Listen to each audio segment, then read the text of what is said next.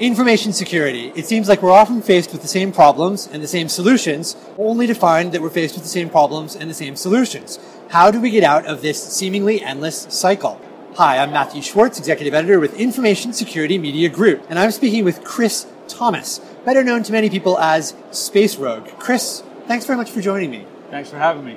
LinkedIn had a big breach about four years ago. Yeah. A few weeks ago, we found out that the breach was not just a little bit worse than we thought, but a whole lot worse. But what we also found out is it's just yet another breach involving lots of really bad passwords. LinkedIn failed on its password storage, and so many users failed on their password picking. How do we get out of this cycle? It's a good question. I mean, we constantly see breaches over and over again where password usernames, email addresses get dumped. And while a lot of people don't think that information is all that important, oh, it's two years old, it's just an email address, it really can be valuable to phishers or other attackers.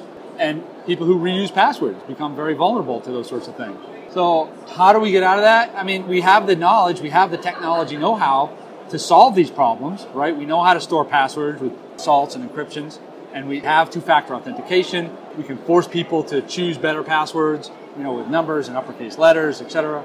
So we have the knowledge and technology, but for whatever reason, it's not being applied. And that still leaves people at risk.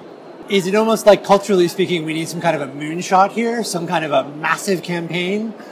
That gets brought up a lot. Like people say we need a moonshot, or we need a Cuyahoga incident, or the river was on fire, or we need a Pearl Harbor. Ugh, I can't believe I just said that. But that sort of analogy comes up a lot, where we need some wake up call. But we've had hundreds of wake up calls. We had OPM recently, the Office of Personnel Management breach. We had Target. We had Home Depot. We had all these other breaches that go back in time and they just keep recurring over and over again. So we've had the wake up calls. Either the alarm is not loud enough or we're just keep hitting the snooze button. So how do we solve that problem? I, I don't know yet. When it comes to this kind of deja vu security problem, another big one is patches. For years, people have been saying prioritize patches, patch quickly. Has anything really changed with that? No, it's probably gotten worse. I mean, if you talk to any pen tester, they'll still tell you that MS08-067 is their guaranteed entry into any network. And for those who don't know, it's an old XP vulnerability from eight years ago. So you still have patching problems. Companies are issuing the patches, but they're not being applied. And that comes down to constrained resources inside of an organization. They don't know how to properly rank what patches to apply and what time scale. Because on a large organization, there's just so many patches and so few time to do it. Need a way to prioritize that activity. And for whatever reason, it's not being followed. But again, the attacker only needs one hole. And one patch that wasn't applied allows the attacker inside access. Then he moves laterally, gains, elevates his privileges, and you know, game over. Another problem that we hear about a lot is data. People don't know what they have, where they have it. A long time security recommendation has been devote the lion's share of resources to the things that need the most protection. But if people don't know what they have or where it is, obviously that paradigm's out the window. Right. So the analogy I've used a lot is protect the crown jewels, which makes sense here in the UK. But to do that, you have to identify the crown jewels and not just data, but also systems. It's amazing how many people do not know what's on their network, what machines are on the network, what data is on the network, what applications they have. I heard a good analogy today where somebody was talking to a retailer, and the retailer was like, I can tell you exactly how many cans of beans I have in which stores on what shelves how many I will sell tomorrow at one o'clock, but I can't tell you how many computers I have on my network, right? And that's a fundamental problem that we have in the industry and in organizations is the data is unknown. The systems are unknown. The visibility isn't there. And that really is the first step. You can't protect it if you don't know about it. So if you don't have that visibility into your network, you're going to have problems because everything else is based on that. You can't prioritize your patches if you don't know what patches you need to apply, right? So it all builds off that one fundamental step.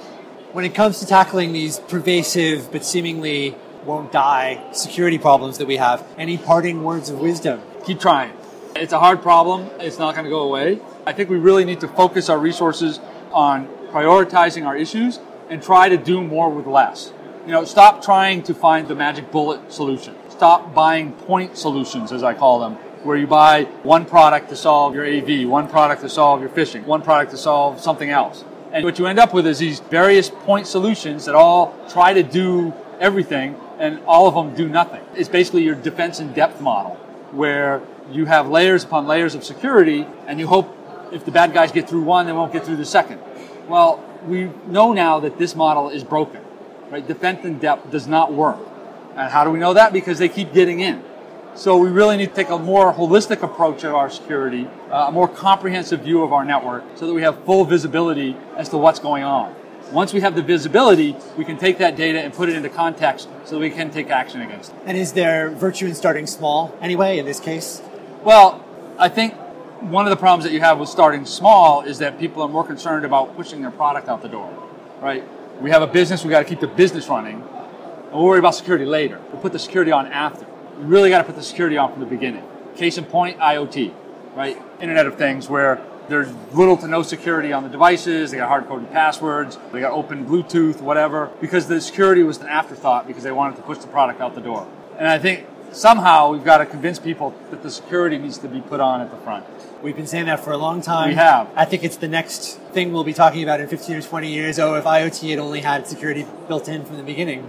Well, hopefully in 15 to 20 years, the IoTs that are on the market then will have some security in them. It's going to be a long, painful road to get there because we've got not only consumer IoT to worry about, but industrial IoT, we've got medical IoT, all these other industries, and there's probably another IoT that we haven't even thought about yet that's coming around the next couple of years that's going to go through the same growing pains that we're going through now. So hopefully we can get there quicker than we did 10 years ago. Chris, thanks very much for your time today. Thanks for having me. For ISMG, I'm Matthew Schwartz. Thank you for joining us.